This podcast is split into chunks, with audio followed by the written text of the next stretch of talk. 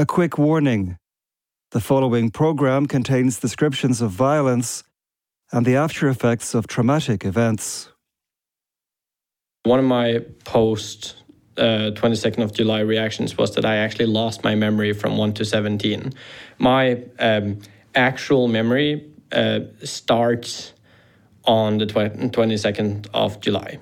Uh, so when it comes to like genuine memory, so most of my life and who I was and how I felt about things and stuff like that it got wiped out. So most of the things I have from before that are, you know, recollections from photos, stories from families and friends, and that kind of thing. Everything I know from before that was uh, essentially there was a really normal Norwegian teenager growing up. Yeah, except that I was a total nerd when it came to politics. But uh, other than that, it was completely normal.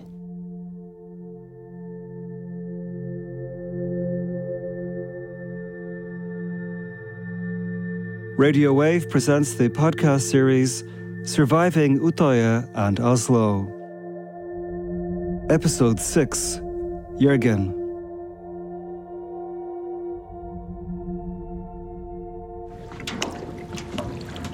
Jørgen.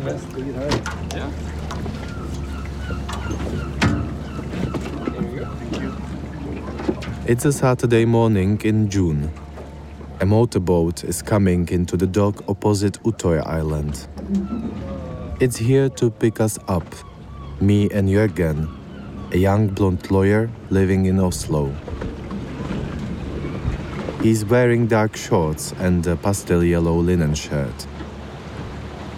It will soon be 13 years since the day, on this very island, that he was reborn. Literally. Jørgen is taking me to the island to tell me his story and show me his places, as he calls them. How can one deal with the loss of their personal history, the loss of emotions, and what's it like living with the imposed identity of victim when you are trying to move on? Listen to Jørgen tell his story on episode 6 of podcast series Surviving Utøya and Oslo. I was a good student. I played basketball. As I said, luckily that didn't disappear. I was the local leader for the Norwegian Youth Labour Party, uh, so the Labour Youth in my hometown. It was my second time there, uh, so I was the uh, delegation head for the uh, Harstad delegation. I went there because I, when I grew up, I really sort of believed in the change that politics could make, and that you actually needed younger people in politics. Utøya was much more than just politics. You know, it was uh, it was a summer camp. You know, uh, meeting people from all over, uh, over Norway, from all walks of life, and uh, just you know having fun. It was supposed to be just a normal day. You know, a big speech from a legendary politician in Norway. Then we got the message that everyone needed to gather up in sort of the main house. There had been an explosion in Oslo we got a message that the police had arrived just in case we hear um, pops. We saw this huge crowd of people running over. We couldn't stop them. They were running in panic.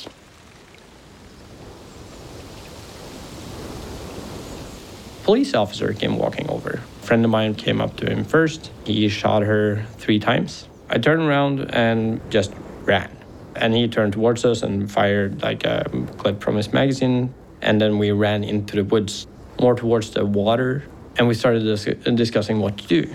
If you swim directly over it's about 800 meters give or take. We started hearing the bullets you know move. He was getting closer.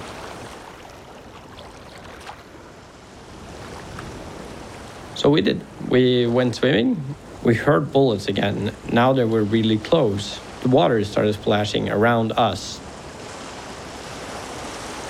There he was at the water edge. He had a rifle suddenly. He had a lot of time. We were just a bunch of kids. But he missed. Then he moved on. We reached a dock One of our friends, he came there first. He just ran up to one of the cabins and knocked on it.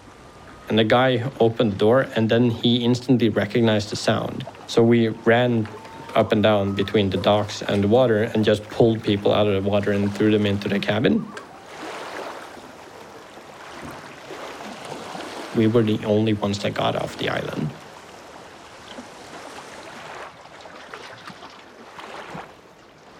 I finally got to a phone. That was sort of the first moment where I actually let everything in, you know, what happened. Because uh, while I was talking to her, I just told her, like, I'm fine, I'm at the hotel. They asked if they were going to come south, and I told them that no, we're getting transported home tomorrow. But then I told her that our, like, our friends was dead.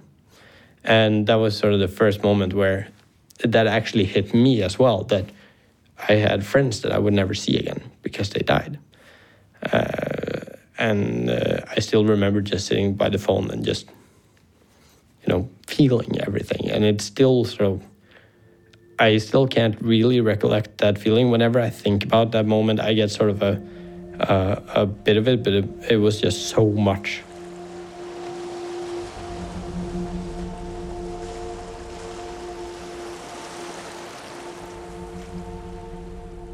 they were hanging up these lists at the hotel. They had this hall where they hung up lists. The lists were like confirmed dead and or in hospital. Uh, but since this was the middle of the night, like just that moment, there was no one there except this one woman. And when I come in the hallway, she started crying, and it was because they'd just come with a new list, and she found her daughter's name, and her daughter had died and she broke down and then she saw me and i didn't like i didn't know what to do but she came and gave me a hug and she said like in that moment she said that she was just happy that at least some of us made it off. But i still think about like that moment because i i i know that i will probably never feel anything like that ever again. But did it also affect your emotions until today that sometimes when you go through something like that that then maybe you are a little bit it can be a little bit cold yeah queen uh, that it doesn't affect you many things that much anymore. So actually so because uh, i have all these emotional moments that happens on the 22nd and on the from the 22nd to the 23rd where a lot of emotions are involved. But uh, the problem is that switch that's uh, you know your fight and flight and your sort because my reaction as i've said is essentially a reaction that says now we're shutting off emotions and you're just supposed to react and act in sort of the survivalist way. That's why i didn't call my mom until so late right? Uh, and the problem was that that switch came back on the like day after and it didn't shut off. It's supposed to go away uh, but it didn't. So for like two, two and a half, three years, I like in my memory I've acted normally, but I, I couldn't feel anything, like um, like joy or sadness or uh, and which essentially just made you feel like a monster because you're supposed to feel stuff, right? Uh, so for like uh, a couple of years, I didn't feel hungry. I ate because you're supposed to. Uh, I laughed with my friends because you were supposed to. You got really good at learning like what to do in social settings, right? Uh, but you did this stuff because you were supposed to, not because you actually felt this and that.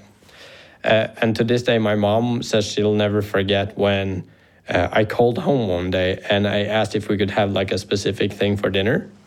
Uh, and she started crying because apparently that was the first time I'd suggested like anything in over two years.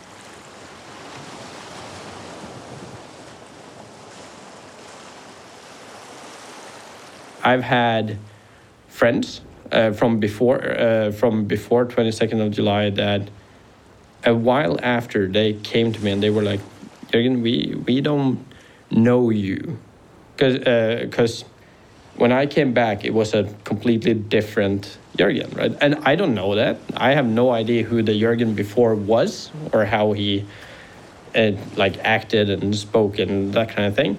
So I've actually I've lost friends who thought that I changed so much that I wasn't really, uh, or or lost friends is kind of harsh, but they went from being like some of my closest friends to no longer being that, just because I was a different person, And when they said that I've changed and they started talking about like stuff that changed, I had no idea about that. I, I, I have no recollection of, you know, so I used to be like that, um, which is really weird. And it's, um, it feels now that I'm getting close to 30, it's, it feels weird to sort of only have like I hear people talking about like how they used to be in middle school and uh, when they were in grade school and stuff like that, and I have none of that memory. So mm, yeah, it feels uh, you're sort of you're, uh, of course you're missing a piece of yourself.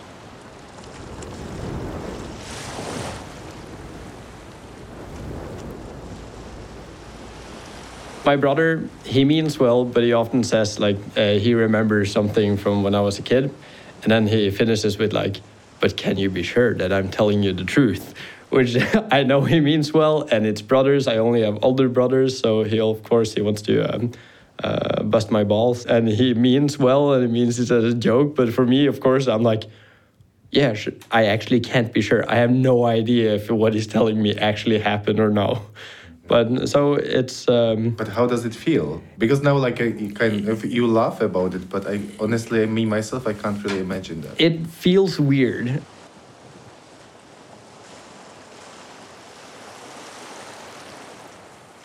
Did you feel understood, like yeah. by friends, family?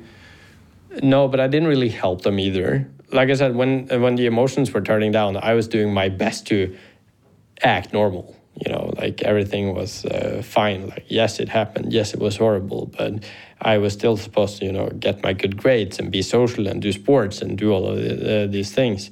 And my shrink told me that what i was doing was essentially over involving my head in everything to make sure that i didn't feel anything because then you didn't have to deal with anything if you just did a ton of stuff.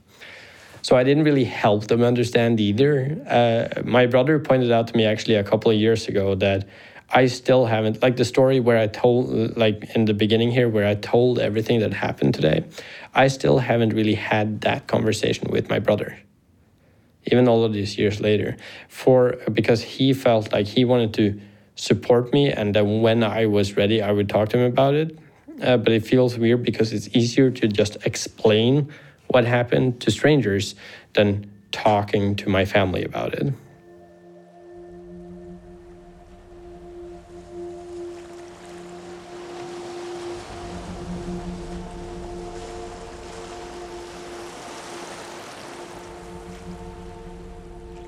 Then we came back to Harstad, so my hometown, which uh, is a town that now is about 25,000 people. Then we had, you know, the rose marches, which were happening all across the country. And it was the entire like town just supporting us, uh, five or six people. Uh, and then we got so many flowers sent to our house. Like my mom didn't know what to do with them, but I was kind of just you know, because my emotions were still kind of shutting down, and I, uh, I was just kind of more like just isolating and preparing because we were going back to school, and sort of trying to jumpstart normality to sort of skip because I wanted to skip over all stages of like grief and everything. I just wanted like now we just need to make sure that things are okay.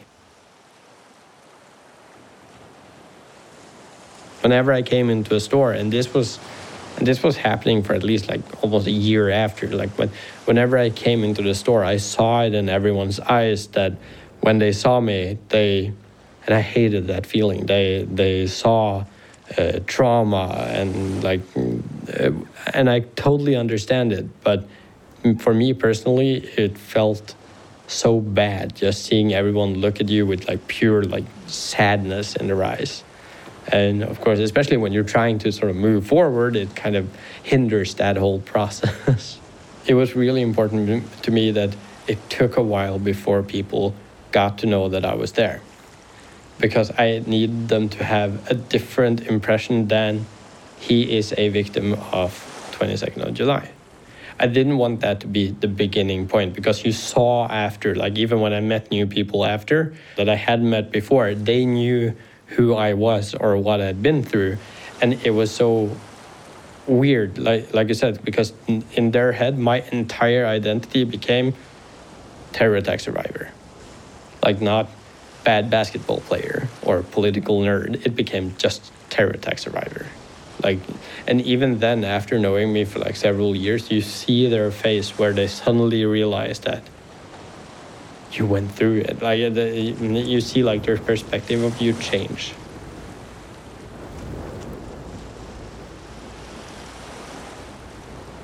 On one side, it's your personal trauma, right? Right? It's for every one of those, all the families that were waiting at home and experiencing it. And for everyone that was on the island, it is on one side a very personal trauma. It's something that happened to you personally and the group you were with, right? And on the other side, it became a national trauma. And we became symbols of their trauma, kind of, because, uh, and it felt really weird because uh, how we were supposed to act and feel and everything was kind of dictated by what people said in the media. You know, uh, Norway as a whole must respond to this crisis in this way. So it became like a national thing rather than a personal thing. Your natural reaction to being shot at is being really, really angry, naturally. And uh, at the same time, uh, we were told in the press and by politicians and people. There was a saying that one girl said that was really nice, but it became like a slogan uh, that was like, if one man can create this much hate, imagine how much love all of us can create together, which is a wonderful sentiment. But I mean, I was just mad. Uh, the, anything other than saying that I wanted to tear his head off would be a lie. Because he tried to kill me, he killed friends of mine, what is the natural reaction to that? Of course, you just want to be mad and angry and get revenge. Uh, but our trauma response was kind of dictated by what the people said we were supposed to feel. And we were supposed to meet hate with love, which was hard, but we did in some way.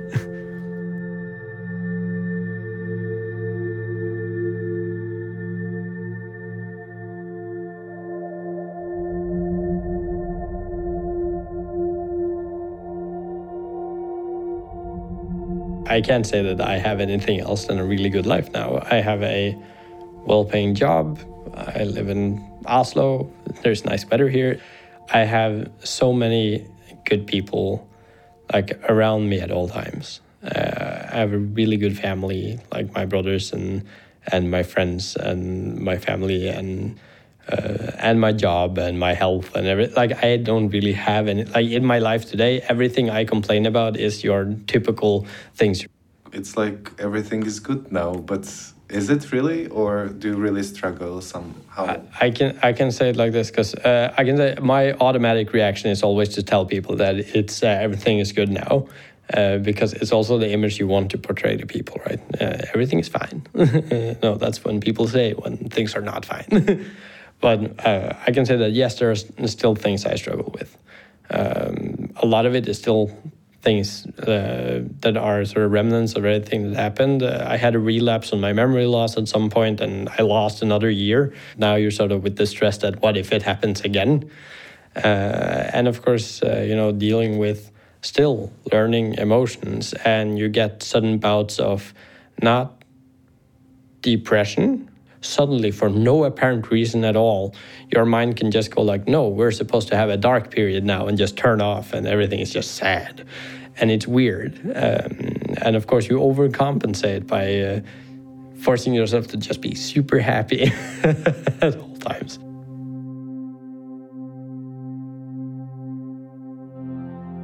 This was episode 6 of the podcast series surviving utøya and oslo as told by Jørgen.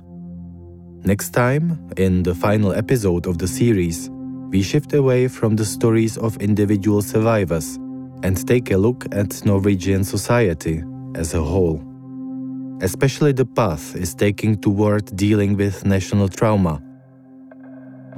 Until then, Lukáš Houdek.